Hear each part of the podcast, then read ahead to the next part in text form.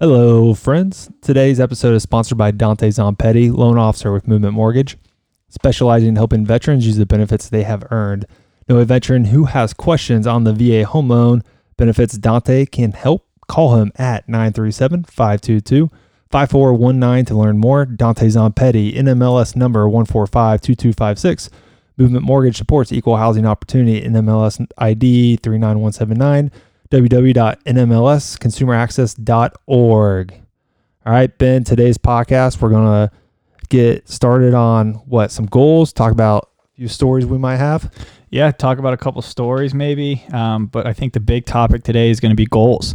Um, I'm going to quick plug Dante if you want a story. Yep. I uh, we've got a contract on a house that's supposed to close August 3rd. What am I supposed to do? What do you what do you want me to do? Well, we'll we'll get into. So, what did Dante do for you, real quick? Let's plug Dante. yeah, plug. Dante. So uh, we have a, a closing supposed to be happening August third. Yesterday is July twenty first. The uh, loan officer on a deal um, that was not Dante said that they were going to need an ex- a, an additional thirty days. I called Dante up. Whoa. Exactly. I called Dante up and I say, "Hey, can you get a deal closed in nine business days?" And During COVID. and there was some heavy uh, anger in his voice. Um, but he said that they could get it done. Yeah. I get a text message from his uh, recent hired assistant and said, "Hey, this is Lawrence with Movement. I work with Dante. He just dropped the blank file on my desk. Just wanted to let you know I hate you." to which I responded, "I assure you, I assure you." You, that your hate will only grow stronger as more deals come across your desk From you. from me specifically. That's hilarious. But yeah, I- Dante is Dante is great. If you are if you are looking um, to buy a home, I would absolutely reach out to him. Wow, that was the longest ad for the cheapest price. Dante well, we're, could no, we're get. gonna I, we are going to charge him more for that. Yeah. So, a $1,000 probably. It's about a minute long. Yeah, that's fair. Cool. All right, guys. So today's podcast, we'll we'll get into some stories.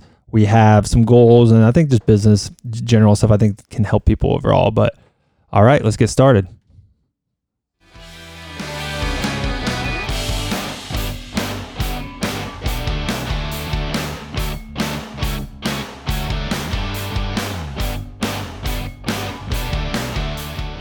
All right, Ben. Today we are guestless. It's just us again. Just us. I know. I was trying to. I said I'd bring my one guy into it. It just we weren't able to connect, so we're trying to get that happen maybe next week. That works for me. Do you feel like I feel like we've been away from the pod for like weeks? I feel like I'm like I Feel didn't like even re- the intro for all You those who forgot. For all those who don't. They're like, wow, you guys, your pod is so good. How do you guys? Who who's your editor? And we say it's one take. And they're like, no, no, there's no way you guys can create such gold in one take. Listen to the intro. That proves that it's not one take. But now the conspiracy theories are going to be Right. like, wait a second. They're telling us to listen to the intro because it, by saying it's one take to prove that it's one take, which only proves that it's not one take, Right. which puts you in a whirlwind. Are we one take? Totally one take One take. because I'm too lazy to do anything else. That's all we need to I do. I do the instrumentals myself He- that is that is Trent playing the drums in my closet at home, in your closet at home. busting away. and he's good. He, he's good for that one beat. Outside of that, he hasn't learned much more. Hot beat. Hot in the. R and B hip hop era Some would say a beat of a generation. for sure. Icon. Um, all right, Ben. Story time. What you got? Man, I don't, I don't have really anything, Nothing crazy. nothing crazy going on. I've, uh, I, we had a closing last week where, um, buyer believed the mask did one thing and the sellers believed the mask didn't do anything. And it turned into a screaming match. Uh, mind you, everybody was wearing the mask at the closing table. Oh, yeah. but because they had different opinions, it, it was it was Armageddon. Really? To which I wanted to say to the buyer, "Hey, buddy, uh, I've sold a lot of houses for this client, and she will walk away if you piss her off enough Over a mask. over a mask." They everybody was mm. wearing a mask, and I, I don't care whether or not you believe it's doing something or your rights are being oppressed, but if if somebody in the room wants you to wear a mask, just Just wear the mask. just wear the mask. I, I, I get the argument. Like I question it. But at the Yes, same time, absolutely. It doesn't hurt me to put it on. I'm No. not there to offend anyone, make anyone mad. Just just do it. Yeah, the guy Whatever. the, the guy at the the guy across the table from you who's wearing a mask isn't one of the people who's trying to oppress you, but he believes it is. So just put the damn mask on. What? Yeah, whatever. Whatever. So screaming match over mask. That's awesome. That's that's pretty much the craziest thing that's happened. I haven't slept much in three weeks. Um, Child r- tearing into you. child staring into me. I felt like I was hallucinating the other night. but other than that, I'm good. That's awesome. I've drank more coffee. I, I I used to be uh, a medium Dunkin' in the morning, a medium coffee, right.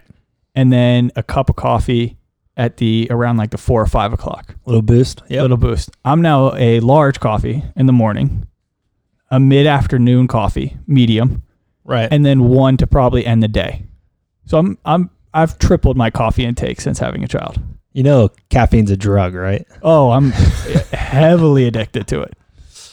So, like you always talk about, something always seems to come up at closings. Now it's mask. It's one other thing. It's politics, mask, family, religion, divorce. I mean, I want to call it a crazy story, but the recent thing I had is uh, I closed on a house a couple weeks ago with a divorced couple. People buying it, separate rooms. Um, it was pretty intense. So the whole time I was trying to sell their house, I had, it was like dealing with two sellers, and then I was also working on the buyer side. So it's I literally had three different clients with three different perspectives on how things should go.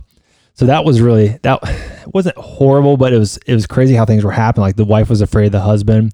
The husband thought, Which is just so scary.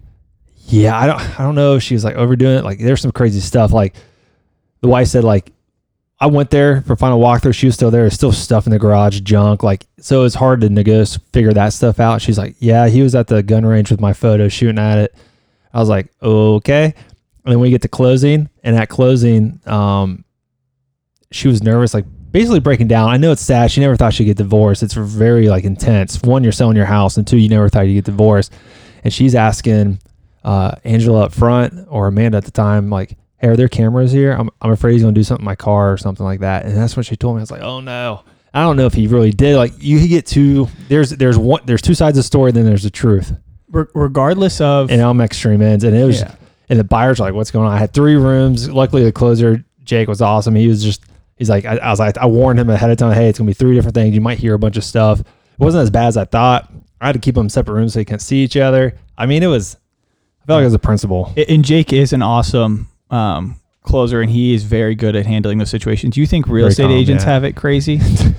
Title companies are Yeah. a whole they they see everything all the negative that happened at a closing all the negative that's happened in the past 45 days in one hour in one hour or longer. or longer title Mhm. companies have it nuts now um, i won't share what title company jake is with um, because no free ads That's exactly what I was gonna say. We're gonna but jake Which I got to reach out to him. I bet you know. what? I bet we could get it. I, bet, we could get, a a sponsor. Yeah, I bet we could get a sponsor. But what a lot of people don't understand, and somebody taught me this early in real estate, and a lot of real estate agents know this that no matter what the transaction, unless it's an investor, right? Unless it's investor Mhm. to investor, Mhm.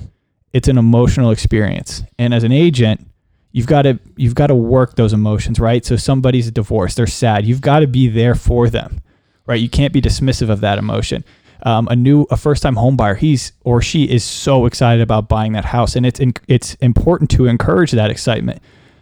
But as a real estate agent, you are a therapist a lot of the times. I was literally thinking about this the other day. Glad you brought that up.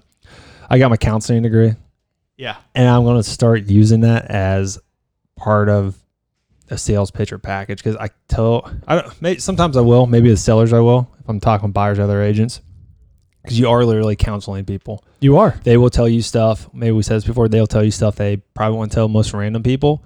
But you are selling their house, and then they just break down. Like you talk to them like at least once a week. Usually, you're they say, "Hey, I got this going on. I got to get it sold." You're like, "I'm going to do everything I can."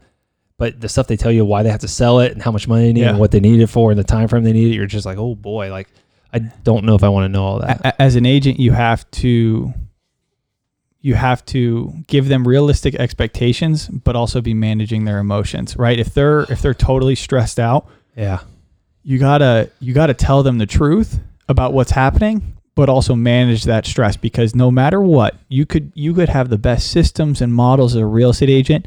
Your client is going to be stressed at some point in this in this transaction. And, and I think you said it with the expectations. Like I had people that they wanted to price it higher. I talked about before, and we're just trying to manage it. Like talk and be like, you wanted this price. This is what's netted us one showing this week.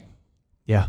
In this market where there's seven to eight houses for sale from one hundred to two hundred thousand dollars, and we've had one showing. In this market, why is my house sitting? Um, the price is too high. yeah. And, and, And luckily, so the best thing, which is a key note, is I I started doing the weekly updates with all the information, number of showings, the views, Yep. the number of favorites and saves, and it goes back to what I talked about last week. There's absolutely no fucking correlation between I have over 100 saves on Realtor.com and Zillow.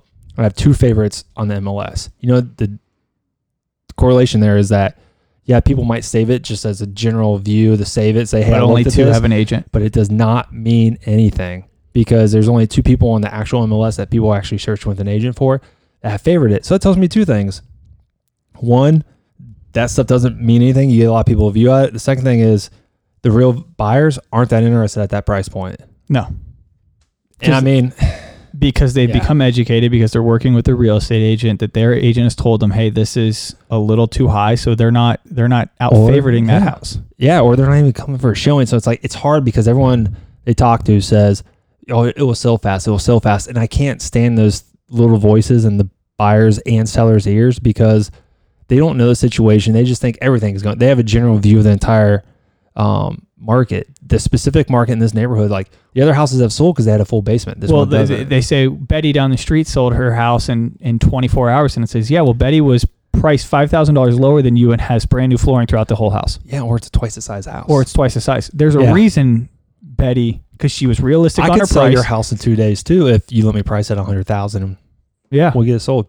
that, if your home is sitting right now, it, Right. unfortunately, it's because of price or condition. So, Well, that's not only even one- now. That's almost always. It's always price and condition. what's the no matter the market. I don't know who taught me this script. Um, I don't know if it's like a, a major agent or an agent that we know around here, but three things that sell your house price, condition, location. Yeah. Unfortunately, we can't put your house on a truck and move it down the street.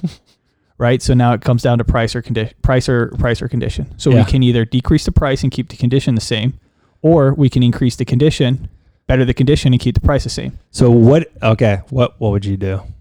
Price or condition? What would you change? Well, it depends. If they don't have the money, I, I- I would always say do the. if con- it say, say it's been listed for four weeks, what would you do?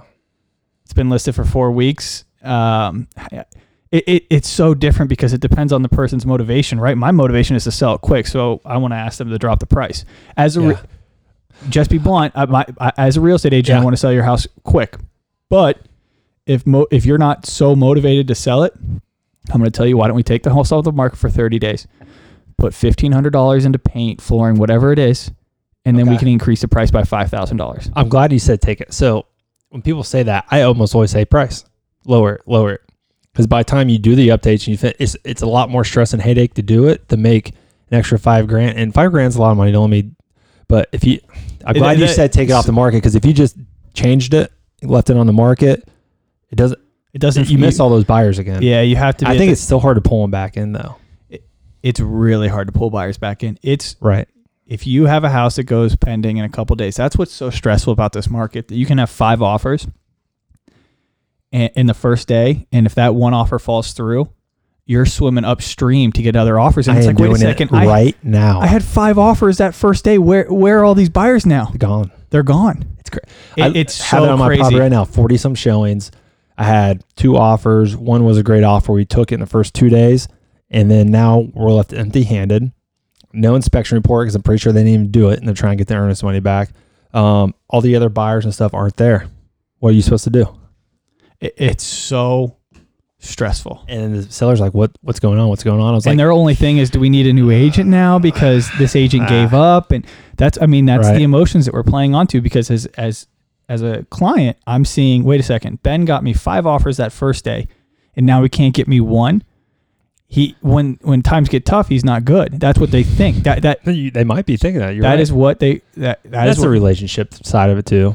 If you maintain that, and they know, like, well, one guy he's an investor I work with, and I told him the feedback mostly from everybody's been the backyard. It's a really steep backyard hill with a, a small flat yard. So I'm like, we can't change that. And I told you that when you listed it, that's going to be our argument. That people, majority of people, they like the house. Some said workmanship. We've had that conversation, but it's the backyard. Like you mentioned, you can't change the location. So what do you do? You can't improve the backyard. Like you could cut out some of the hill, but then you're paying all that money to build it up. And you're It's not going to get any more value for the house. You're right. It doesn't do anything. Right. So what do you do? Yeah, what people like when people make um people make personalized updates to the house is one thing that it's always a tough conversation. Right? So Yeah. I'm trying to think of an example, but so say say somebody levels out the backyard. Okay? Right. Like you use that example. And they say, "Well, I spent $10,000 to yeah. level the backyard." And I say, "I get that." But the buyers didn't see it before it had the hill. When it had the hill. So that doesn't Yep. mean anything to them It doesn't. And I, they they've always seen the backyard as flat. They've never seen the improvement that you made, so it doesn't matter to them.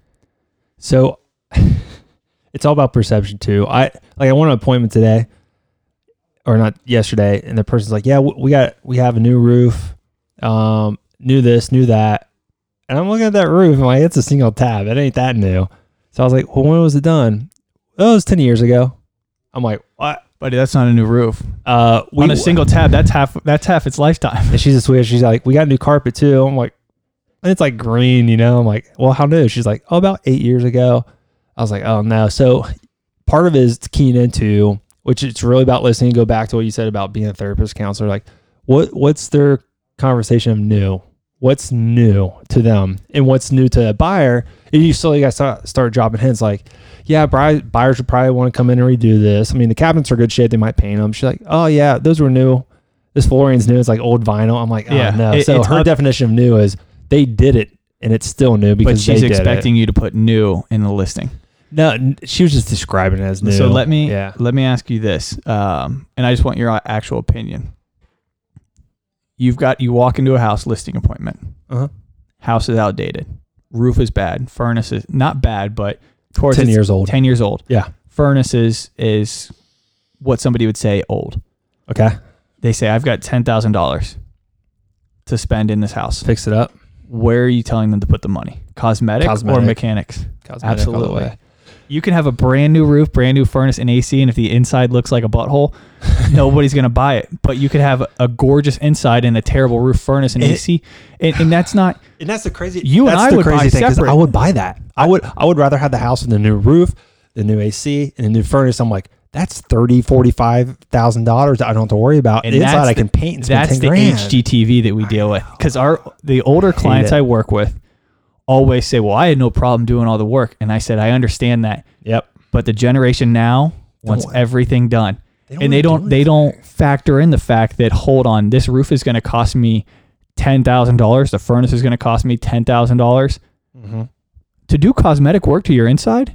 Five thousand dollars. You got a brand new house on the inside. And to, if you want to do it yourself, it's Yeah, a, a quarter of that, if that, paying for paint and some brushes and stuff. You could anyone can paint. yeah. It's just how fast and do you want it done exactly right. You know what I mean? And as an agent, I feel better selling those houses to our clients, the houses that need work, because I in this market, equity.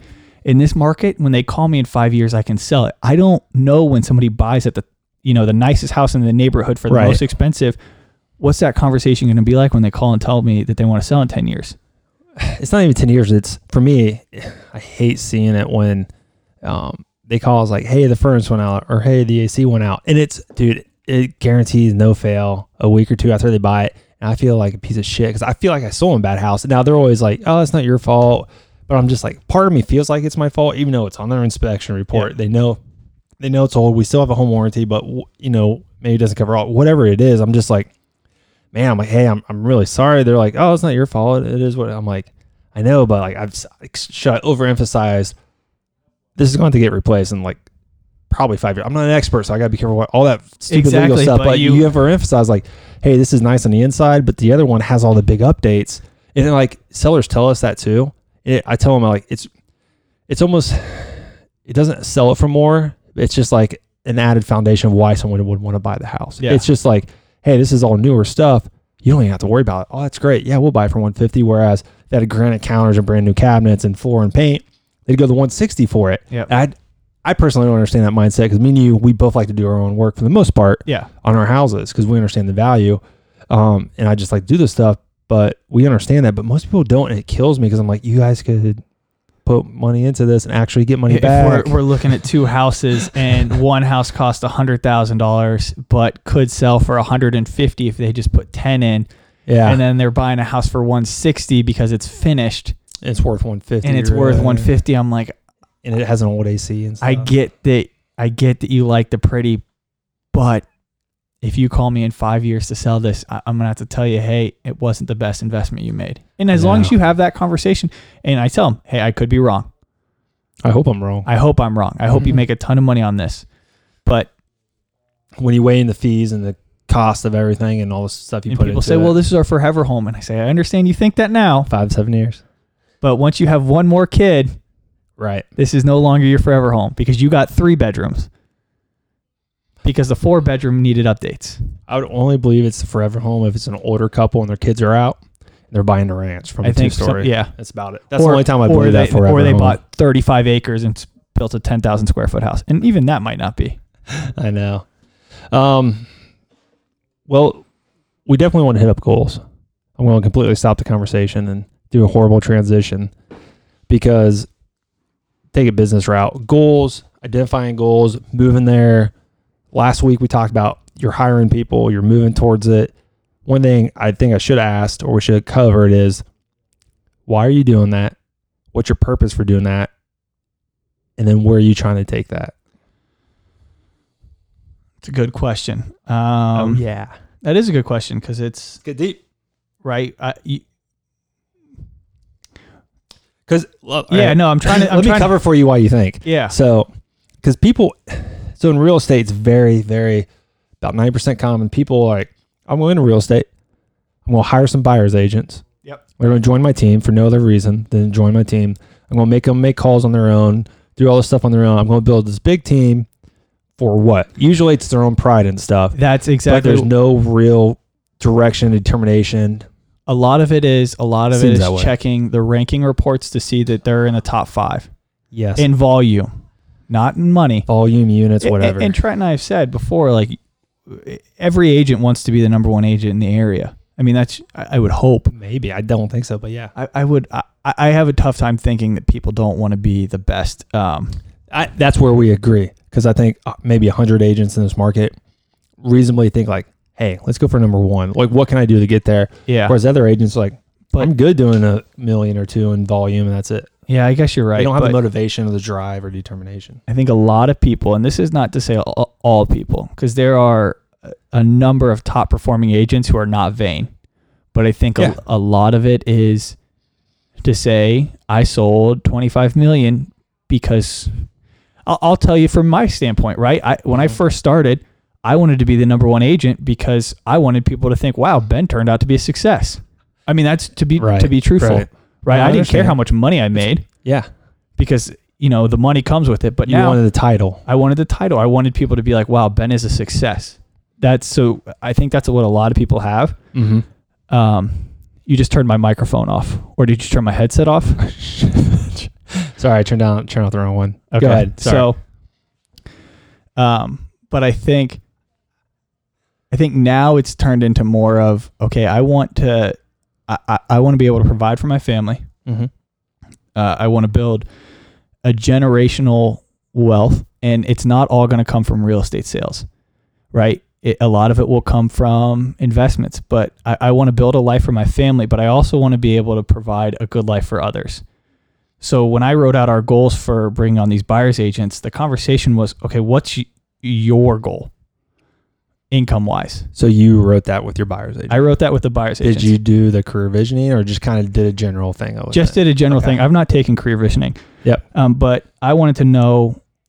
It, it does me no good to bring these buyers agents on and say, "Hey, this is your goal," because that's be their goal. yeah, I could say, "Hey, I want to make, I want you to make one hundred fifty thousand dollars next year," and they're like, "I'm good making 60. I don't want to work 80 hours. I don't want to work eighty hours a week." So we sat down, figured out what their goal was, and kind of worked backwards. Um, I I, I- I want to grow something where I am able to provide a good life for other people as well and their families. Okay. Um, if that puts us at the number one agent in the board, awesome. But if everybody on our team eats and their families eat, that's all I care about. So that that's minimal mindset. I don't think that's why you want you you're striving to go for the number one. I think we're both on the same. Okay, well we're- then, uh, let me hang on. I think we're both like, hey, we want to get to number one. That'd be awesome. If we don't, it's not soul crushing. We're not willing to, you know, not have a family anymore. We're not willing to not make any money to get there. It's a goal we want to make, but we also have other sub Okay, parameters so- we got to hit. So what what is your push ultimately to My- get there besides putting so then if we go to personal level, um, Yeah. not settling, right? I could bam? See, I could do yeah, I could do Yeah. what I do right now very easily for the next 25 years. I mean, it, it the what we're doing agree. what, What, what I've you- noticed from year two going to my third year, I'm getting referrals now. You're getting repeat. I am not putting more, I am not putting more work this year than I did last year and we've doubled our sales. Okay. Uh, Just to be so and I know I've got more in the tank. So it's that constant doesn't mean he's not trying. It's just No. it's, not as many calls the cold leads. It's warm leads or referrals coming in, repeat clients, things Yes, like that. Not script- not just my- my sitting on his ass. I don't have to make 150 phone calls for one appointment because I've got the scripts down. So the numbers have now 75 calls for an appointment. Um, but it's that constant pursuit of growth and not being stationary because I think if I stop trying to grow, I, I would lose my mind. Okay. So that's I think what it is. Like where um like for I, I like the bodybuilders, like the way their brains work. Because you Mhm. look at these guys and not And Ben likes stare at I love looking at dudes. sweaty, tanned up. I love looking at dudes Lubed up, shirtless. But muscular but think about- dudes. Think about, it this way: you've got these guys, and I'm not, and maybe even the massive bodybuilders, but you got these guys. By all accounts, guys would look at them and say, "Man, I wish I had that body." But right. They sit there and look and say, "Okay, well, what can I tweak? What can I make better? What can I make stronger?" You look at LeBron James. How's LeBron James still getting better? Right? Because That's arguable. okay, well, you look at these professional athletes and they look at these minor, I'm these minuscule yeah. things in their game. And they're like, I can improve that. Mhm. Well, real estate's our basketball, right? So we look at our. I I hope this analogy makes sense, and I'm not I'm, talking I'm, my I'm, I'm tracking. I'm tracking. but we look at our business and we look at our life and say, okay, what's that minuscule thing that I can get better on because I'm on that pursuit? No, we're- we're never going to be perfect, but I want to get, right. I want to pursue that relentlessly. Okay. So that's me. What about you? Um, we touched a lot of the a lot of the same things. For me, yes, making the money. I mean, I'm probably I figure I was thinking about that today. I probably work sixty to eighty hours a week. Yeah, easy. So you know, people get in real estate for money and freedom, right? Job, they like the job. They want the freedom because they think they can do anything. The freedom's easy. The money's hard. Yeah. So the money is hard. It takes time, patience, time. Sometimes it takes longer. Sometimes it doesn't. That's I, and I hold myself to standards of other people, like the Logan Group. I was going over their numbers. Fucking bonkers. They went from 50 with four buyers agents that first year. Like man, they jumped, and then they went to 117. Do you they're going up to 3,000 units. So do you remember the conversation we had with them, where uh, Lance, Yes, I- wa- Lance's wife, her conversation wasn't when they set their goals. It wasn't oh, our goal is it, w- it- 117 it's going million. It says we're doing 117 million this year. So how do we get there? They just back plan. And that to me was like that Blows my mindset of like, just if they They would, they had. Here's the thing. I don't. She never said it, and I didn't really think about it till like this second. There was no fear. It wasn't like, what if I don't do it? Like, we're going to do it. So what's it take? More agents, more money, more marketing, more investment. They basically did it. They actually well exceeded they their well goal exceeded it. because they just did it. They did the work, They didn't overthink it. They didn't do it. and it was th- from day one. Mm-hmm. This is what we're doing. They have their plan all the way out to 2032 about where their business is coming seriously? from. Mm-hmm. I got on my computer. I was looking at. it. I'm like, I was like, and I, I think it's mindset growth. I mean, we're way off where I was going, but the mindset growth they have is like, this is what we're going to do. Like, they I think they failed um, last year because I was listening. I'm on their, I took their listing domination class or whatever. They failed their goal last year, and he was like, you could tell he's bothered by it. But it's so fucking funny He because got back into production because of it. yeah, he's like, let's do this.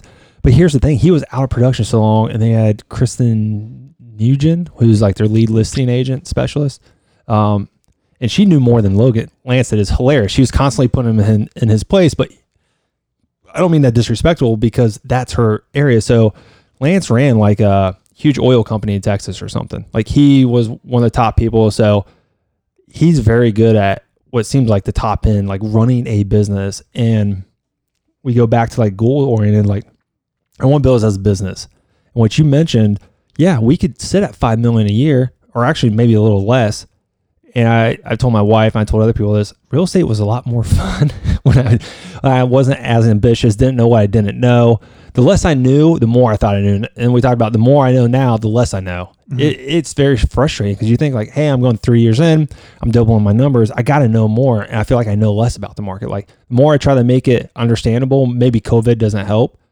The less I feel like I know about it. Sometimes I'm like, what the hell is going on? Are you saying because there's so much information thrown at you and you've had so many May- experience? Like, I how do I interpret yeah. that? Maybe Like- I'm getting too much. Like, I think sometimes you.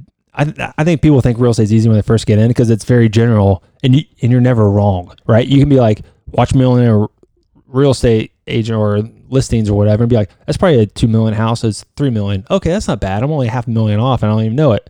You come dating like that won't probably sell fast for one one fifty. Look, it was sold for one fifty. I should be an agent, but you get into it, you do the comps, you're looking really detailed, um, and you're really realizing what it should sell for. Not saying the 150 was the wrong price, but maybe it's actually a 140 house, but because of the current market, COVID, and everything going on, and the low interest rates, it's going for 150. So you might be right at 140, but the general guy walking down the street says 150 and it sells, and he thinks he knows it. So I feel like the more because I know, we don't less. set the market. The Yeah. agents don't set the market. buyers do. The buyers do. Appraisers don't set them. That's the frustrating thing too. Is The like appraisers try to control it. yeah, they they control it for the banks, and let's be real, the banks are gonna be like, hey, you need to lock in your appraiser your appraisal reports, otherwise we're not going to use you anymore. So the guy's like, okay, he's like, I'm going to go on the very conservative end. I've you can told get you- three I- appraisers at three different prices over two to ten percent difference. I, I told Yeah. you the conversation that I had with an appraisal appraiser mm-hmm. um, because he had same bank, same appraiser had shorted me drastically twice. Okay, To which I had a conversation. Has blankety blankety blank bank told you. told you to put something to, to slow the roll on these?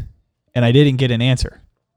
I didn't get a yes. I didn't get a no. So I you just, got your answer, I got my answer. Right. And, and that it, that's so frustrating. Now I'm just now I'm venting. Let's get back to goals. No, no, Circle no, back. you're fine. So, I mean, I kind of think all of it. One thing I think I've, I'm failing right now in my business is I'm doing the opposite of what most people do. Most people work in their business. I'm working on my business, I, I've noticed and, that. and I'm not. I, I, I- maybe I'm not wrong. So let's talk. Let's maybe I'm not wrong. So I'll get to why and the goals and why it's define what you in. mean by that. So working in the business is doing the prospecting, doing the appointments, getting in there, and all that stuff. I've actually, me and Ben are supposed to hold each other accountable for prospecting and calls.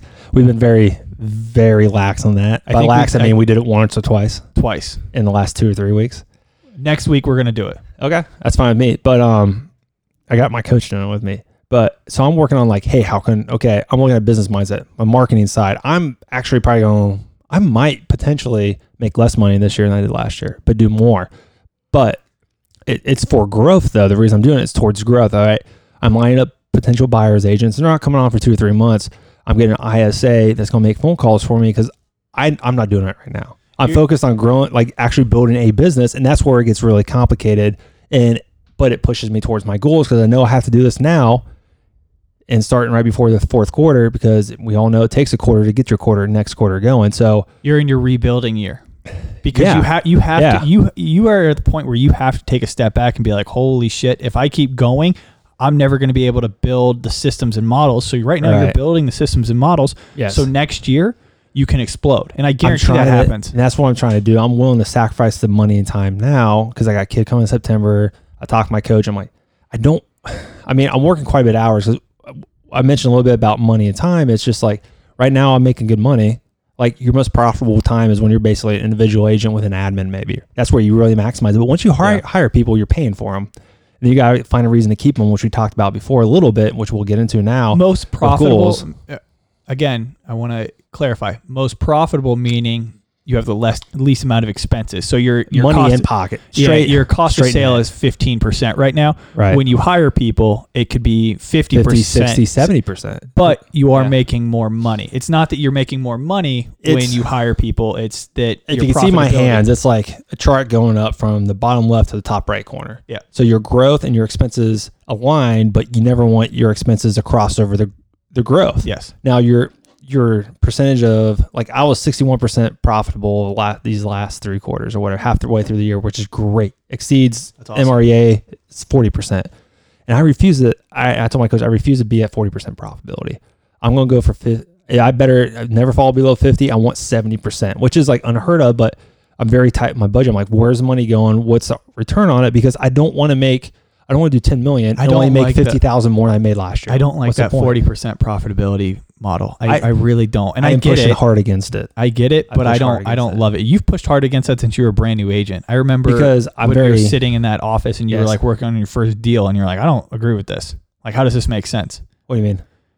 Like the how I don't understand where my expenses are supposed to be sixty dollars per cost of sale. Oh yeah, it doesn't make sense. And they they do the general thing, right? So the more leads you can create yourself, the cheaper your cost per sale is. Yes, The more you pay for leads, the higher cost per sale. and eventually you're going to have to pay for leads. You pay for leads, but you gotta find the leads that are like, what's worth it? Where they at? What's the price range, right? Yeah. Nobody, no top agent isn't paying for leads. No top agent is sitting there cold calling by themselves. You're I, t- I know a few. you, okay. Tell me how how tell me how they're getting business. Um, phone. Okay, they make all the calls, The- They have people on their team, and they that they so pay, they're they're not. Yeah, but they're not paying for leads. So but they're paying them for leads. No, you have to think of two different ways. no, Yeah, you're you're paying an employee. Okay. Okay. You, you I'm pay paying employee, employee for what? You, you pay an employee to work at a store at the front desk. They talk to people about clothes. They help you sell clothes. You pay them an hourly wage. Are you paying for that person? Are you saying that's a salesperson? No, that's an employee. You have employees who make phone calls to get you leads, or you're making calls yourself. But that is considered a cost of sale for that lead. No, it is not. If you look at if you look at the margin cost for sale, if you look at how it's broken down, uh, You don't think that you don't think paying an ISA No, is paying for leads. No, that's an employee making phone calls for you. They're getting helping you generate leads. Paying for leads is Zillow. Paying for leads is um, radio, uh, online leads, Facebook ads, stuff like that's paying for leads. Paying an employee like an admin, an admin, uh, my admin creates leads for me all the time. Her goal is at least two leads a month. That's I'm not paying for ads. I mean, yes, you could look at it that way, but if you're looking at how you break down your P and L statement based off the MREA, which you guys are probably tired of me here saying that, um, it's not a cost of sale. Cost of sale is referrals and um, splits, whatever. Okay. So we're getting nitty gritty, Yes. but yes. I don't consider that. I consider that an employee who you're paying just like any other business. Okay, you're not paying for the lead. Paying for lead would be like I paid five dollars for Ben Bolton to register on my website or something like that. Okay. A Google pay per click. That would be a paid paid lead. So this guy out in Springfield, Missouri, does 175. Dan Holden, whatever. Um, he said he's. I asked him. I was like, "What do you do for lead? What do you pay?" He's like, I, "He's like, I never paid for a lead." He's like, "I just got on the phone and called." I'm like, "That's fucking awesome." Yeah. So, um, getting back to time and money, like there's time in real estate, but it's more about the flexibility what you can do with your time. It's more of if I got to take my kid to the doctor at one o'clock, I can go take the kid to the doctor without asking for permission, which I fucking hate that. That's why I don't work a nine to five. I don't want to Yeah. ask permission to do stuff I want to do as long as I put in the hours. So you get that, but I'm also working 68 hours a week. There's not almost a day in my entire, there's not an hour in my entire day I don't think about my business or some aspect of it. Yeah. So if if you go- want you want your weekends, real estate's business. not the business for you. And Last- it's not. It's you may Last not. three Sundays, four to f- over five hours a day working, doing open houses and, and, stuff. and it's not even. It's not even the in person, right? Like it, it- I could not. I, I didn't have a meeting on Saturday or Sunday. Well, I, that's like. I, but if I don't have a meeting on Saturday or Sunday, guess what? I'm still working You're doing something because my clients aren't working, right, so they're calling me on Saturday and Sunday. or you're just following up with emails and business stuff, you cannot. You cannot goes back to sit credit. for two days right. in this business unless you're on vacation. You've pre-planned it. And you've told everybody, "Hey, I'm going on vacation this week." Even then, I want to do it. Even then, So part of our goal, we both talked about how we want to be number one.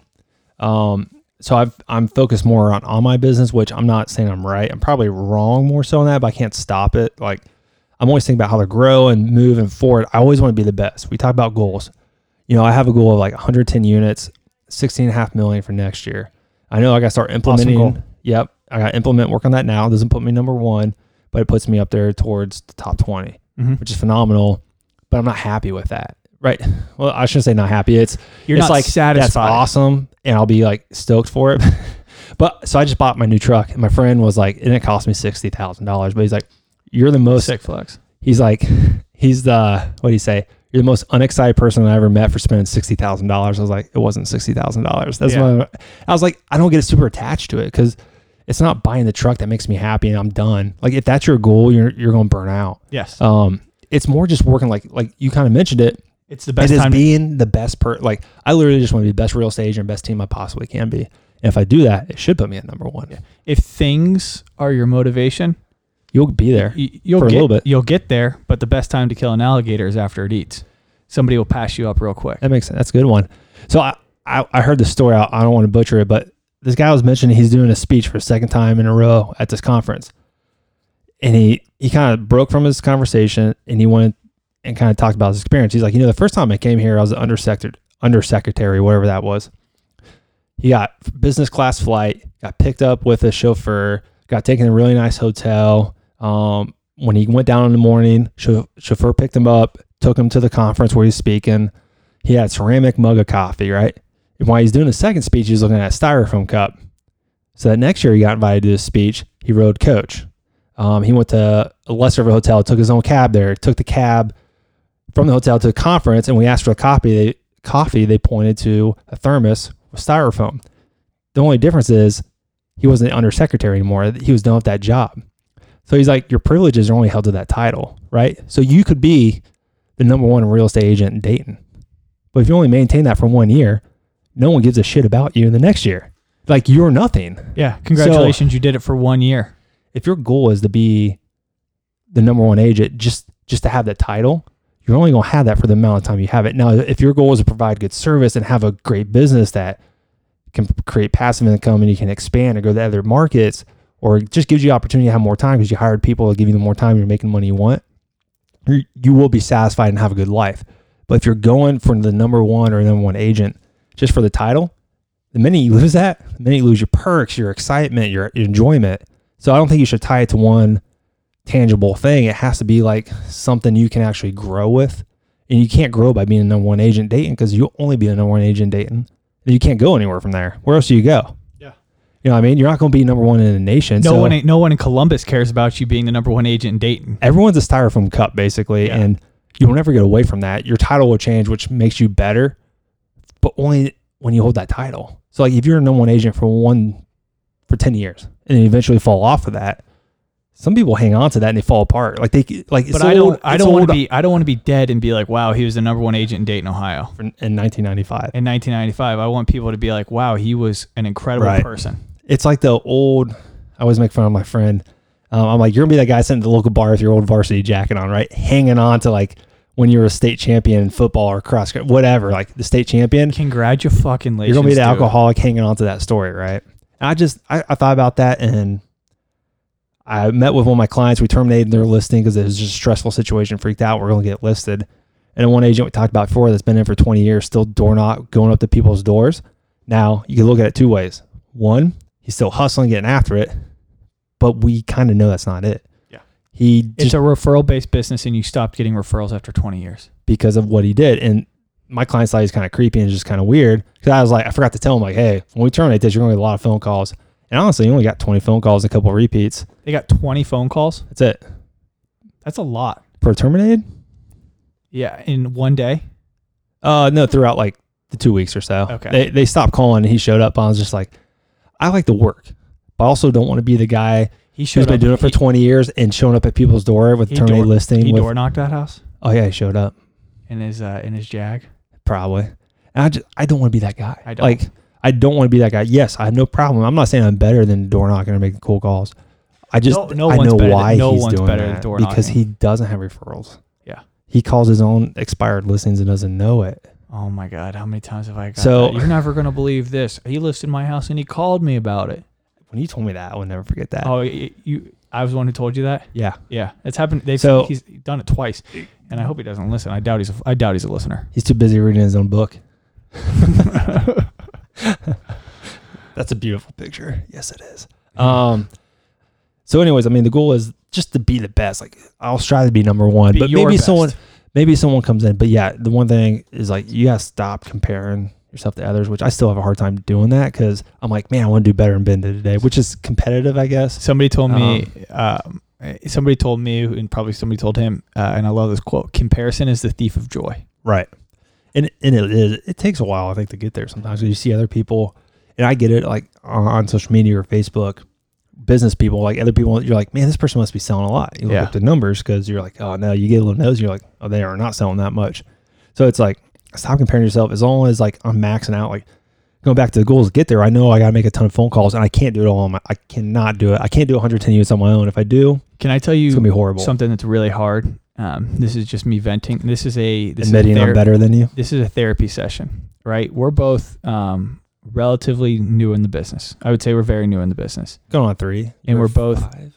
I've been selling for three years, but Okay, I've got my yeah. license for five. Um, and we're both we're both young, and everybody that we compare ourselves to in this business has been doing it for 20 years. I know. Is 20 years older than us, and it's so hard. And I tell Taylor this all the time. I said I'm 26 years old, and I have to compare myself to 50 year old, you know, people with four kids who've been doing it for 20 years and have it all figured out.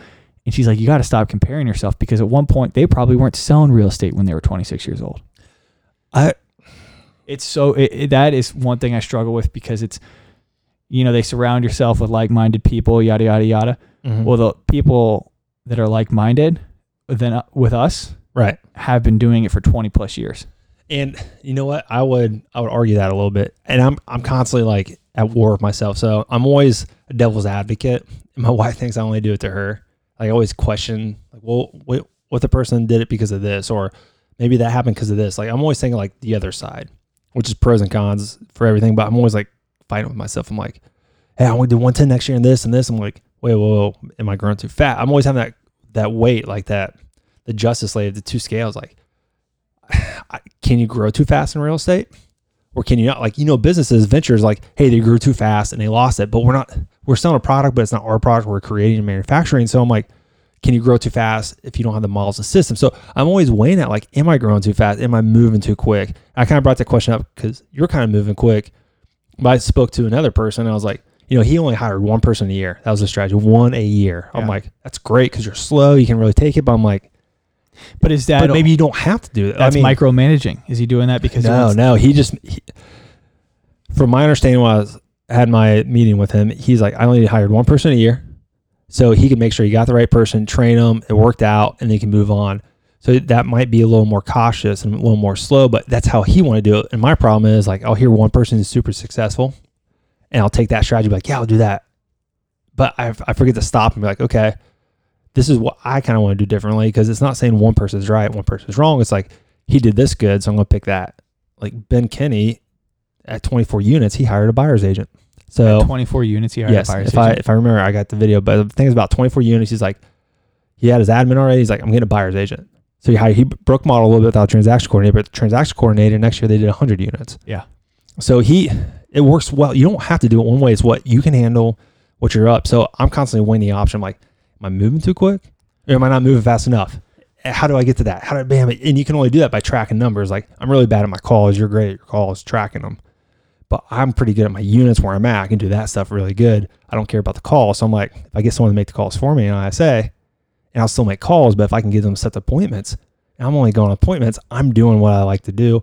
Appointments, close the deal, pull the rapport, get it going, next person. And if I get that buyer's agent who are going to be a few months out anyway, so it's not like they're coming in right away. I got the listings, I can do the open houses, I can set them up with the leads and the admin role, which is getting a lot better because she's starting to act like my mom. I said, good. I was like, "Hey, I got to write this deal." She's like, and then 15 kicked minutes, her out of our 15, 15 minutes later, she was like, "Hey, did you write the deal yet?" It's like, "Shit, no, but I'm about to pay you a bonus because you just did what I need you to Yeah. do. I need you to like make sure I stay on track." And that's what she did. So I think I'm getting there, but it's like it's constant weighing the goal. It's like, is it too big of a goal, or is a goal never big enough? And as long as you have the right people in place, That's tough. there's not a right or wrong answer. There's really think. not. I, I would rather have control. I would rather have chaos at 25 million than be organized at. You I- say that, well, but you got a yeah. kid now. You, it, but it's like, no, I don't want chaos. I don't want chaos. but chaos will happen. chaos is always going to happen. But how can you mitigate the you hire, problems in before, the you hire before the chaos comes? you hire before you need it. Yeah.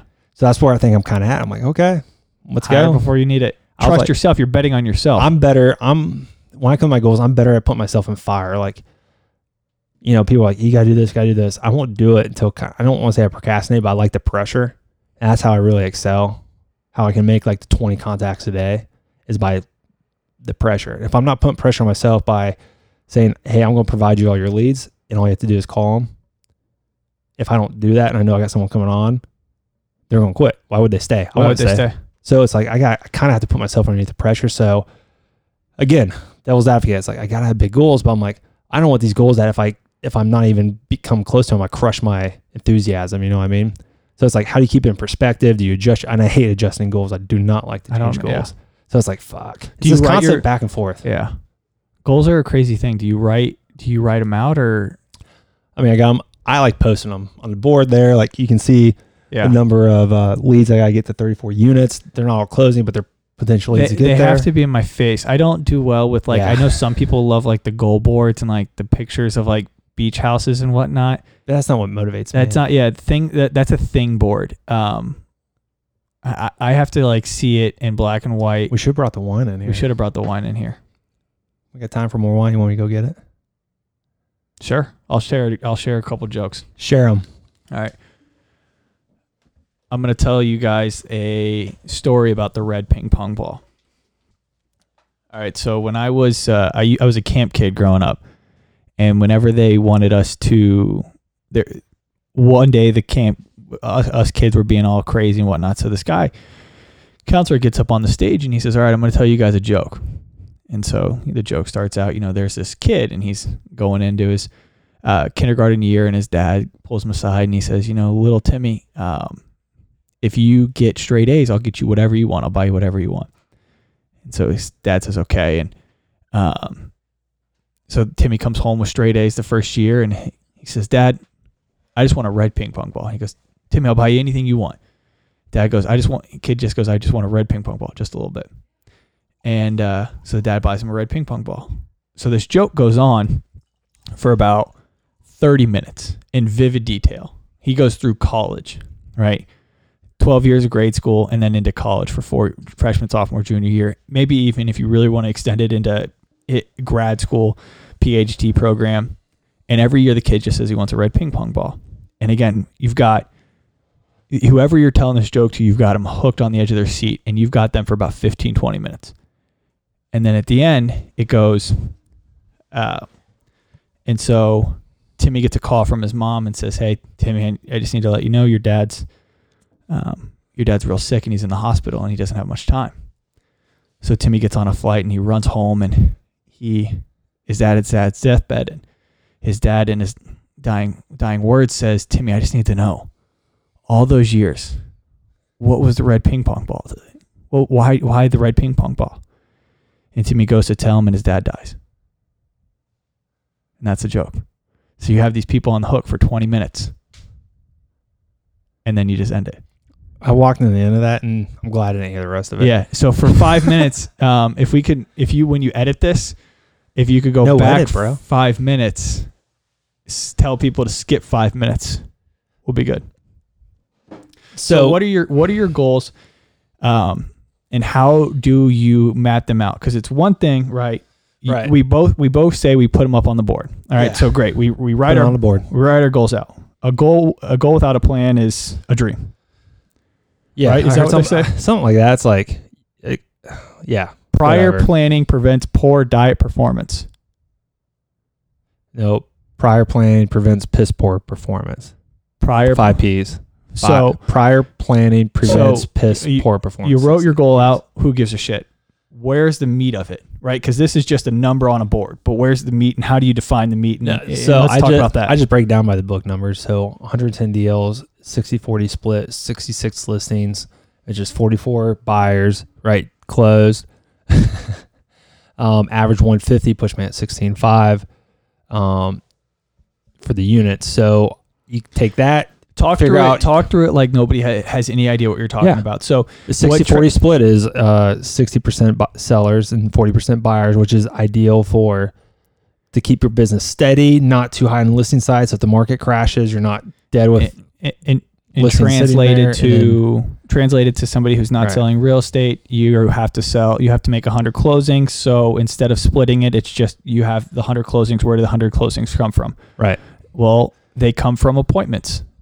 you got to figure out how many appointments you go on, and you can close, and you got to figure out your closing percent. You got to break down the numbers. So if you're a 50% closing ratio, like every appointment you go on, you close half of them. But then, how many appointments do you schedule to get right. those so you that got many to get like 130, and then you got to figure out how many appointments you got to reschedule because they cancel. So really, 66 seller like listings closed actually could turn into like 150 appointments. yeah. So you just never know because some will get terminated, some won't sell. They just expire because the sellers are unreasonable, which you can try and prevent that. Um, so you, you got to break down, but just without going nitty gritty, it's 66 and 44 for 110. So you're looking at 28 units a quarter, which is more than most people hope to do in their lifetime. But the unit, yeah, the units to me, uh, I am where I real what my main focus is on my goal is I, I write out the number Right. and then I do exactly what Trent does. I work it back, but I Per focus month, per, per- week, and per boom. week. But I don't work. I work it down to again. And I go calls and I go down to the calls. shizness. So I know um, our team leader here puts on a piece of paper every single day that yeah, my 150 calls is worth $900. So Okay. if I don't do that, not $900, uh, $95 or something like that. Mhm. I forget what the number is. See, and now I'm not good because I don't have it. But I break it down to I need I want to sell this much this many units. So I need to go on this many appointments, meaning I need to schedule this many appointments, meaning that I need to make this many calls. Well, I need to back so I go down to the prospecting of it. So I know I need to make 85 phone calls per day at a minimum of my prospecting to get to my goal. And anything plus that is gravy. But I break it down to the simplest form. I, I'm a cold call business guy. So I know that I have to make 85 phone calls every single day and show up to hit my goal. Now, now you need to factor in vacation days, You weekends, to cut the weeks out. You gotta cut the days. holidays. the holidays, the days that you don't do these things. So you really you can't just say You got, like, 85 calls. 48 weeks. So to to set your goals in a 5 minute period is ridiculous. You've got to spend time on that. a couple hours to really break them down. I I like to look at them more broad. Like I said, I'm like a machine gun guy. Just shoot it and then get it done. So I know I need six listings a month, two listings a week, pretty much. You know, that puts me at eight. But And then, how do you nine get to those 10 listings? close- nine That's to my 10 closings argument. a month. How, can you say I need two listings a week and then not I've said it before. I just call. I, I'll I'll call them. I know. I don't to know where I get them. That's I'm not saying I'm right. I I know every other I think your brain is just different than just- most people because I, I cannot I Right. always put two listings a month and be like, okay, where the fuck am I supposed to get those from? you. You know where you get them from. I I know internally kind of where I, get, I just call. you. I just call. It's either going to be for sale by owners, um, or some type of prospect in that regard or referrals. I've got a decent amount of referrals, right? So I know where that's where they're going to come from. I don't care. Where, I don't give a shit where they come from. I mark them in my opportunities. I put tags on them, say FISBO referral, um, lender referral, whatever they are. I'll track them at the end. I don't care where they come from. It's just kind of like, what can I get? Let me make it happen and work it. But what about your buyer's agent? 44 closing. I'm saying how do you how, how are you going to So- tell him where he needs to get his business from? So we will Or get her. we'll get leads off Facebook ads that we run off our listings. So everything is around the listing side. How I have it broke down. I should get two prospects off each listing. So throughout the course of 2021, I should end up with 134 buyers. And here's a kicker though. Here's what's awesome part. If you break it down this way, which I think a lot of people don't. So if I have 66 listings, I get two prospects, two buyers off each listing, right? From advertising, open houses, whatever it is. That gives me like 134 buyers. 60% of buyers are sellers. That in turn gives me 80, 80 more sellers. So if everything works out, part of those 66 should come, a third of them, almost a half should come from the listings I had that year, or they'll fall into my pipeline for next year. So I could potentially get 30 sellers for 2021 out of my own listings from buyers who came to the open house who have a house to sell.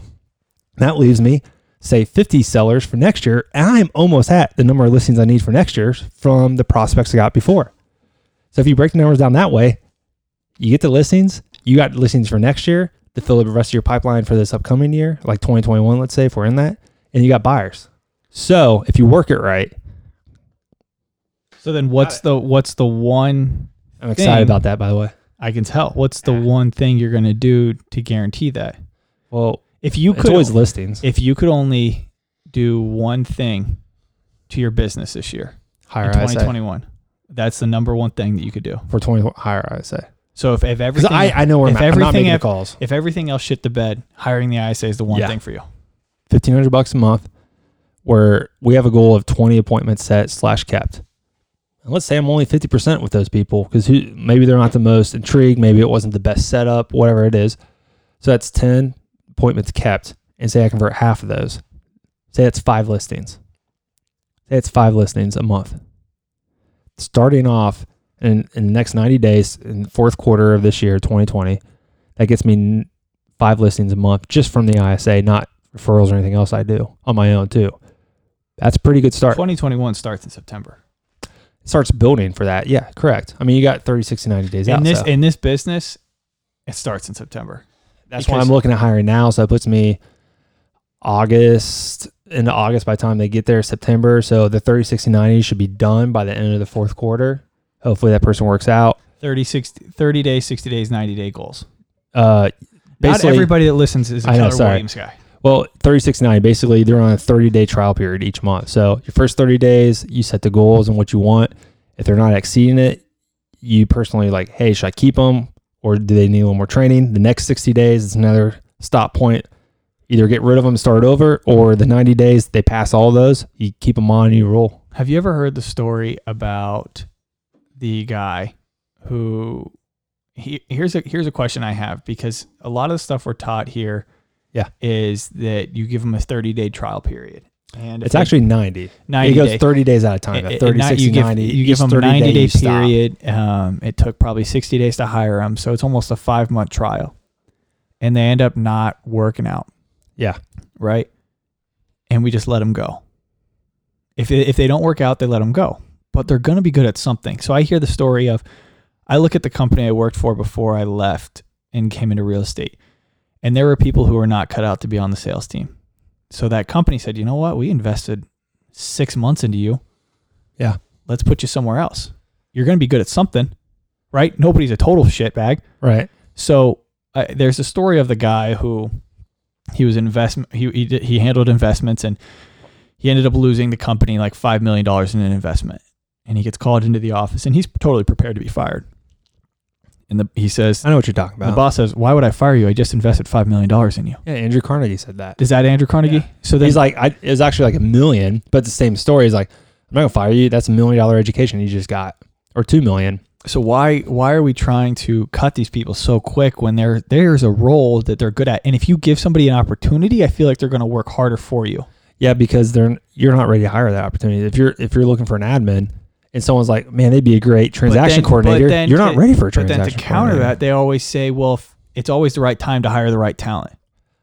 if you're in a position, if you're a single agent, single agent looking for an admin to help you out, you're not in the right time to hire a buyer's agent because if you have nothing to give them, no admin support in the leads, one, why would they join you? And two, they're just going to leave you. They're doing the same thing they would do on their own and making less money. So see you later.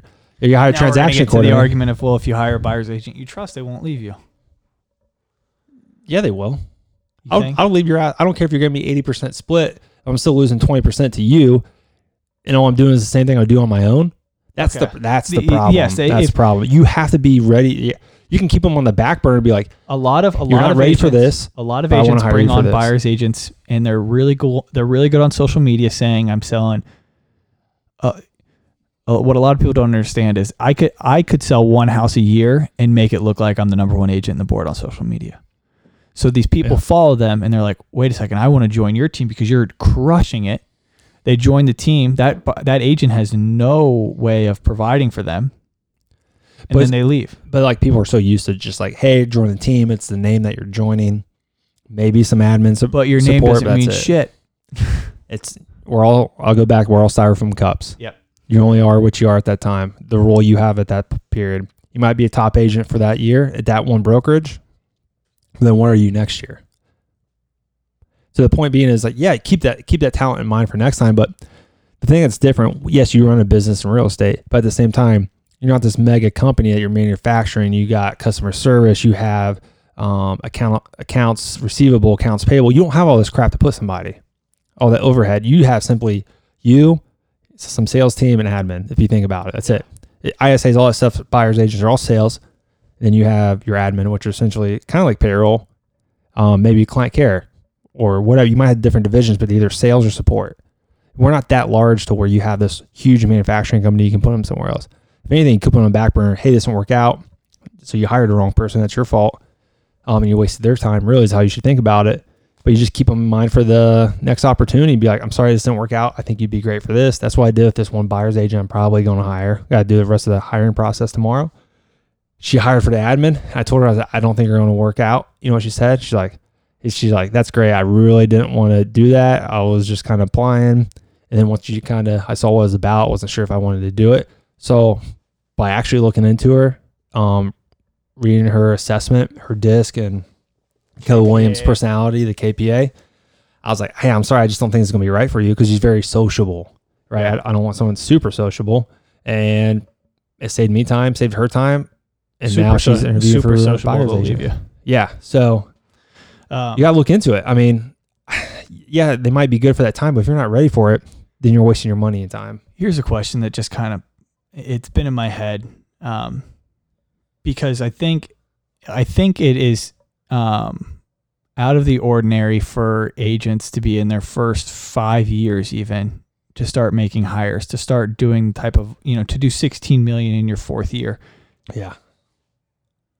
What do you think is different now because it used to be real estate used to be a, a an old boys club you you did you sat around for 15 years you went to the country clubs you talked to people and eventually it started coming I think that's still. I think that's still there. You, But like you- what's I- changed overall? I, I, look at I look at you I look at Yeah. there's a couple other agents in the board who are in their second or third years I mean there's an agent I, I won't say her name but she's she just does social media stuff and I, she's probably at 12 million already this year and she got licensed last year really yeah good for her. and it's that's not normal No, I think. uh that wasn't happening 20 years ago I think it is when you get into it. It's a lot. Obviously, who you know. If if you're really local, I think it's not that hard to jump up to five million really fast. It's not. If you know the right people and it's the right time, like you're younger and your your friends are just now starting to buy, and then like younger people are on social media, it's a lot easier. I think back in the day though, you have exposure to all these mega agents. You have the reality shows that show it is possible to do what people are doing nowadays. Like you don't have to do. Back in the day, like even my parents Serhant, st- do- use that guy as an example he 10 went years. He has a 62 person team. he's the number two now. agent in the in the world Right. Does a billion. in two year in 10 years and he did it in a city that he didn't know anybody he did it in a city where he would just go up to women walking out of Saks Fifth with three bags and say hey you look like you need more space I think, I think part of it is like back in the day, it goes, everyone's used to working a, you know, work same place for 30 years. There's a set mindset like, hey, if I'm making 50,000 a year, I'm good. Now, I think, I don't want to say people are greedier. I think their mind's open. Like we have the internet, you have YouTube, you see what people are doing nationwide now. You don't have a big paper book to go through houses anymore. The opportunity to do more deals has been accelerated just like any other business with technology and advancement opportunity imagine selling education. 116 units that's your goal right 116 110. 100 imagine selling 110 units without an e-signature tool You could be done, but you just need more people, which means your net goes down. but at the be when you're 20 years ago that would You're running impossible. around. Yeah. that would be impossible Deals being facts. I don't think it, I, I guarantee there are people doing 100 some deals, but they had a huge, just like anything else, like you had a huge admin. Like back in the day, all these offices had all these people doing work, where now one administrator can do it on a computer because it makes life easier. How you don't many lose deals? jobs. how many just deals do you think an admin should be able to handle? I know the MRE Like 100 some. 50. I think if if you're it depends what your admin's all doing. Like if they're ma- if, If they're they doing are- 100, they're mostly transaction with a little bit are, of admin. if they are just transaction coordinators, you know, paperwork from from pending to close. They just- transaction probably 100. I think 100. I think a, a, a good admin or say just say transaction coordination should be able to do at least 100. because I can do 50 by myself I mean, because there's no with with deals are like a rush deals. stop, rush stop. It's like get a paperwork signed, done, and then you don't do anything. If you're listing, there's nothing to do. Wait for the post inspection to come. Mhm. You just maintain like, hey, did you get that? Or it's due today. You play babysitter as a listing You agent. basically for- you're a calendar keeper, and then signature checker. Right? I'm not. I'm not I'm not demoralizing the No, job. you're I mean, wrong. There's a You're lot of not stuff going on, but when you look at individual deals, it's a rush once part and then it stops. The agent And- takes takes care of the rest. and a really good admin keeps everybody else in line. yeah. Uh, there's a I I just did a deal with a team down in Cincinnati, and their admin was so good. Like the little things that she did, she would send she sent out the day before closing a utility list saying, "I CC'd the um, buyer and the listing agent on this to make sure that they are aware that this is the date the utility should be shut off. These are the utility companies, Mr. Right. Buyer."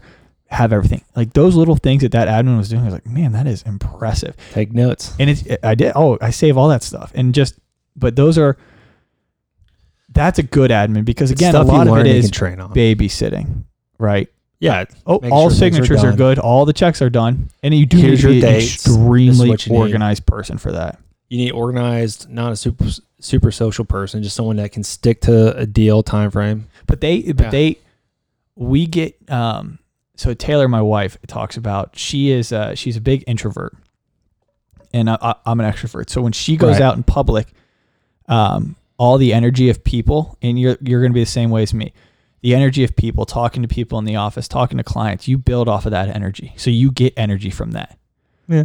but you do I, I'm I'm actually more intro. really Yeah, I So mean, then- I can. I'm not one like if I'm. I can flip a switch like at a networking event. I'm better when I don't know people. okay You throw me in a crowd of someone people I don't know, I'll just be like, "Hey man, what's up?" Like I don't care. you throw me in a crowd of people i don't know i will walk out the door See, you throw me in a crowd of people I know, I'll be like, "Hey, what's going on? What's going on?" It's it's like friends and families. I won't ever call them for business. I think it's weird. I hate it. i hate it so But much I'll call random people. but I could be in a Yeah, crowd of random we, people. We've talked about that. Yeah. I can't. But so she feeds off of she. I, I feed off of energy of people. Right, being around people, I get excited. I'm happy. Yeah. She is around people, and it drains her. Is that why we never hang out? That's why we never hang out. But if she's in, if she's at the home and just gets to organize crap, like if she can, she you got to Yeah. clean out to clean up is what she called. Like when you Okay. clean the closet, you got to clean out the closet to clean up the closet. But that stuff gives her energy. Yeah, I get it. So with a good admin, they we would look at this and be like, this job should thrive. sucks, but they love it. They love having, Right. you know, I, I our our MCA, which is our accountant at our office, has like 15 colored pens on her desk at all times, and each colored pen means something, and that gets her energy. She's excited for that. Where you and I would be So like, weird. that looks miserable. Yeah. That I would mean, drain me in two seconds. I get it to a point, but I can it's only like a fake. It's a fake organization. I call it. Like I'll color coordinate some stuff, and it just falls out the window the next day because it doesn't mean shit to me. It doesn't mean anything to me. Yes, I try to act like it. I try to get. They've got it figured out. Well, the best thing I learned here is like, just do what you're good at and leverage everything else out. I'm good at making phone calls. I'm good at connecting rapport with people like no other. But I can only do I have very minimal. Call. It's like ten or twelve calls a day Yeah. because my calls take forever. Some people say it's a bad thing, but I don't consider it a sales job. So it's not about pounding out the numbers, which a lot of people argue me on that. Me, it's about the rapport building. Whereas if I got an ISA who can do that and I can do the rapport building on the other side, we're gonna meet in the middle and and the goal should get hit. My my dad taught me this, and this is a lesson everybody's heard. Hey, when are Um, we having Hugh on the we can have him pod? whenever. He'd be excited. next week? If you want to have Hugh on the pod, we can have Hugh on the pod next week. Let's do it somewhere nice where we can have a nice. we can't scotch. drink though. Why? He doesn't drink. Bullshit. I swear. Why? Uh, he was a party animal. I'll tell. All right. I- can't have a conversation. let with me tell you- let me tell you- grown ass men. let me tell on you- a podcast. This is if. Oh my god, my dad will kill me if I tell this, but we'll see. So my dad um, is a very straight. He he really won't drink a sip of alcohol. Straight edge. Yeah. Well, my yeah he he won't he won't drink. Um, but he used to.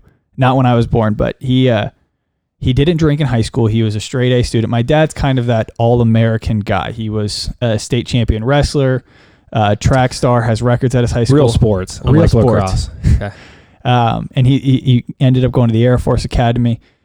And the first day, you, when you go to the Air Force Academy back then, they took you to a hotel. So all the cadets went to a hotel the night before, and he uh, they all they start drinking, and this is his first time ever drinking.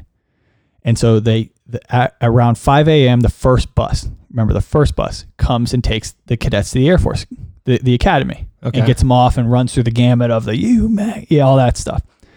And he didn't realize that that wasn't the only bus. So he's up until 3 a.m. drinking for the first time ever. Oh no.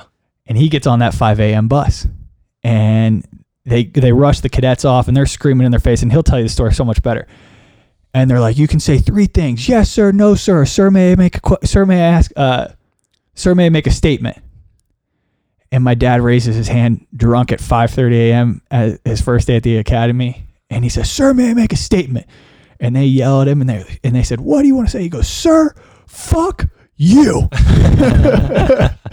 and if you saw my dad, you'd be like, "No Yeah. way!" But it's one of the all-time stories. But he, um, so to circle back, we'll have him on the pod. But he, uh, he, the company that he worked for after um, getting out of the intelligence agencies was uh, a guy named Raj Soin. So out here, Raj Soin has done um, a lot, and he ended up. He was a big mentor for my dad, and he still is. And he sat my dad down one time for in the early years and said, you know, what are you good at? And my dad listed the things he's good at. He says, okay, what are you bad at?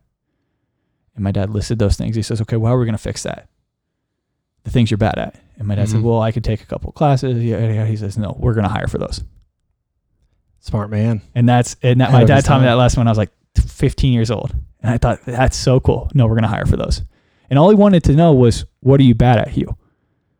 And we're going to hire Right. out for that. Because he knows what he's good at. Yeah. Uh, what are you weak at? Because there's that thing where like, He, wanted my dad to be really good at the things he was good at. right? And he wanted my dad to say, what are you bad at? Okay, we're going to hire for those. Because there's people that say, you know, you know, focus on your strengths, not your weakness, or you know, work. People are like, work on your weaknesses. And but the new thing, I won't say new thing, but the smart thing I think now is people are like, no, focus on your strengths, get stronger, and then find people that can cover your weakness. If you're not good at, The quarterback isn't good at blocking. yeah, fucking don't worry about blocking, retard. Like Andy Dalton broke his thumb in the playoffs like ten years ago and ruined the against the Steelers, of course. Yeah. What are you tackling for? Tom Brady would have been like, see you later, run it back for a touchdown. We're up by two. We're four minutes left in fourth quarter. Who cares? We're going to win the playoff game. No. Andy Dalton tries to tackle a fucking big ass defensive lineman that's 300 pounds, breaks his thumb, and he's out for Tom, the playoffs. Tom Brady's Tom not Brady- working on run his run Tom game. Brady knows, and not, not against Andy Dalton. I love Andy Dalton. Not that he's with Bengals anymore, anyways, but Tom Brady knows, like, we'll get him next time.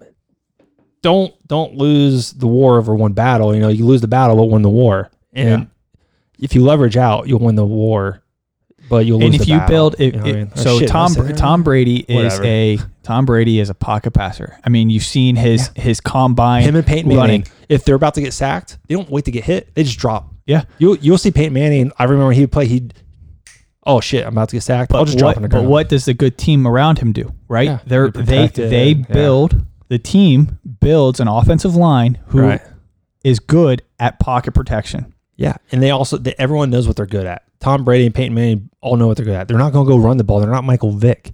And They're going to sit in the pocket. If it collapses, you drop It- and you don't get creamed. and the general manager Yeah. isn't out hiring run run offensive linemen. Right? He's Pass not protection. pass protection. You'll run the ball once. Yeah. When you So- got Tom Brady in the pocket, hey, uh, we could have. Man, I I miss sports. So let's. I know, dude. There's going to be no football. World's going crazy.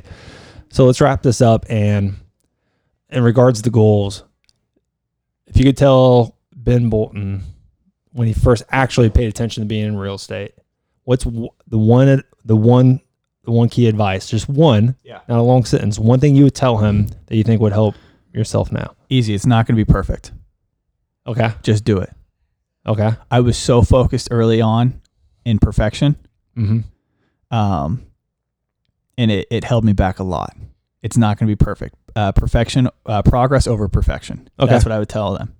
Makes sense. I, I was so focused on the perfection. Did I get everybody's emails answered? Did I? Um, and if it wasn't perfect, I would just go in my little cave and and hunker down and ignore my wor- the issues. It's not going to be perfect, but just make sure you're progressing. Makes sense. What about you? What would you tell yourself last year? Well, I tell someone. I was like, I would say invest. I would leverage right away. I would have. So you know, a lot of people. I- people say that, and it's like that's so I- scary. but it's way more than that because it's like so we were we set ourselves up to be good for it because we knew what was going to happen. But you I'm like, say that with your financial statement now, and uh, no, no, no. But we were back then like we knew what we were getting into. So what I mean is like most businesses, if they're smart, the money they made, they just reinvested. If I would have done that, I would. I, I want to be talking with you right now. So you would say uh, your first year you would have That read. sounded mean, but We're friends. no. I think we're friends. what what I was saying is, Mike, I won't be talking about sixty million. It'd be 40 million Okay. because I would be at 20 million right now. Think about it. If I if I went straight out, like I started making my few few couple shekels, I would have got an admin. And once I got the admin set up, I would have got like an IS. If I knew everything I knew now, So you're I would have got the ISA. I would have straight invested. I would have took home like a flat 30k, if that. Put everything else back in my business. Then I would be exploded. I wouldn't have made any money the first year or two. I've been real basic, real low income, but I would have be. I would have skyrocketed. okay. So let's let's SpaceX this shit. That's let's would've done. talk to the agent of ourselves. Right. We were both in a different job. And, and I'm talking for anybody who might be listening to this because we've got what forty thousand listeners now. So we we're talking to somebody who is in a different job right now, right? They want to get into real estate. What is one action item and their what what should be the goal that they set for themselves? And what is the one action item you would tell them to do to get to that goal? Now these are people we're not talking gotcha. we're not talking gotcha, somebody gotcha, who's got a gotcha. hundred grand in the bank. No, goal would be um, save six months of expenses, and then action item, what either or. I don't give a shit. Action item would be call your friends and family, tell them you're selling real estate. Okay. That's the quickest way to get deals, and then save that six months so you're not. Sh- oh, I gotta go back to work because I'm not making any money because you're not going to. I don't care if it's Yeah. the hottest market in the world. You're still not gonna make money right away. Doesn't Yeah. matter. So that's what I'll tell them. Okay. I, I think I would be I would be similar. Save money. Don't spend all your money right away. No, I'm Uh, talking save money before you even get into it. Six months, six months before you Oh. even get into real estate. I like that. because it gives you it gives you some space, but I think it's not so much that you can just dick around. I think when I got into real estate, I I, I had uh, my big worry was where's the rent going to come from. I like that. So I would say I would say call your friends and family and build that database. yeah, save the money, build a database, get people ready. Jesus, Ben. Almost Hour hour and and a thirty minutes. hour twenty minutes. That's not bad. All right, guys. Uh, follow us, subscribe, give us feedback on the podcast. You can reach us at Real Pursuit at Real Pursuit Podcast at Gmail. Um, follow me or Ben on Instagram, Facebook, whatever. Reach out to us for any referrals. Appreciate it.